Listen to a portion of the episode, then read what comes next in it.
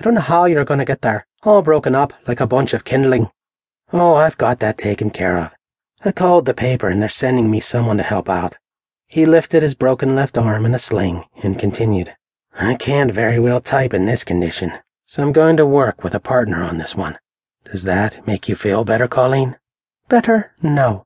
It makes me more worried. If the girl is with you and there's any danger, you'll try to be a hero and get yourself killed for sure. You give me too much credit. I hardly know the dame. Her name is Betty or Bridget something, and I'm not about to get whacked over some skirt who I don't know from Adam. No, be a good girl and help me on with my coat. Colleen complied and then put on her coat and headed for the door. Where are you off to? Not that it matters to you, you heathen. I'm going to St. Patrick's. I'm going to pray for you not to get your stubborn Irish head blown off while you're busy interviewing royalty. Jack and Colleen left the building and separated on the street. Colleen headed to St. Patrick's Cathedral, and Jack waited for his assistant to pick him up in front of his apartment. Within ten minutes, a pretty blonde pulled up in a 1937 maroon Chevy Coupe, stopped in front of where he was standing, opened the passenger door, and beckoned Jack in. Get in, Kelly. Jack approached the car with some caution, peeked in, and slid in to occupy the seat next to the driver. How'd you know it was me?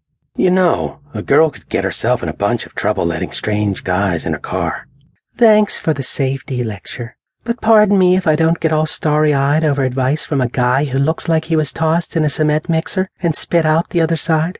You got a name to go with that attitude? Belladonna. Belladonna Bravo. Belladonna? Like the poison. Only if you get on my nerves. Oh, I can see that this is going to be an interesting afternoon. Okay, sister, have it your way. But I have a deadline, and for time's sake, I'll just call you Bella. You weren't my pick either, Kelly. I just go where the paper sends me, and I guess I drew the short straw. Look, we're stuck together on this assignment, so I guess we're just going to have to try to make the most of it and try to stay out of each other's hair. Jack ignored Bella's last comments and gazed out the window.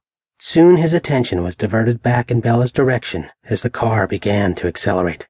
Hey, what gives? I know I said we needed to get there fast. I didn't say we had to go like a rocket. Do you want to get stopped by the cops? It might be better than letting them catch us. When Bella moved the rearview mirror to the right in Jack's direction, he could see a black Lincoln coupe tailing them. Somehow, I don't think they want to ask us out for a steak. Could they possibly be the gorillas that did a dance on your arm and face? Never mind the chit chat, doll. Step on it.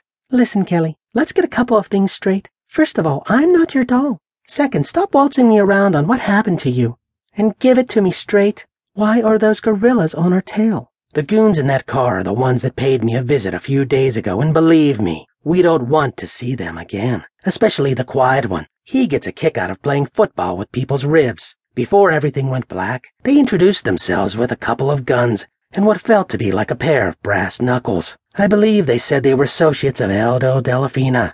At least that's what I remember while I was getting my brains beat out. Now you know as much as I do.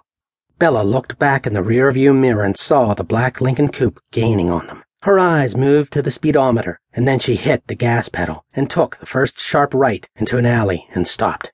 They looked behind them and saw the Lincoln pass by the alley at a high rate of speed. Bella took a deep breath and then slowly backed out of the alley. They'd lost them. Jack looked impressed, and Bella looked relieved.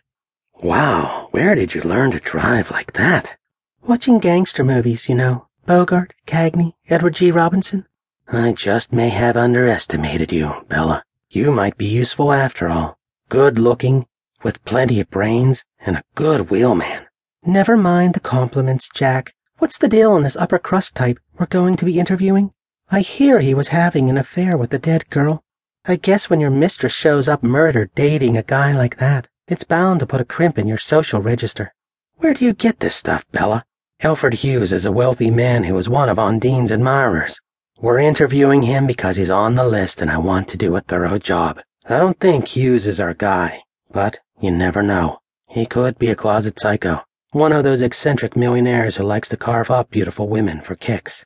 All I know is we won't find out anything if we don't get going. And we have about a day's head start on the other reporters in this town. After that, it's anyone's game.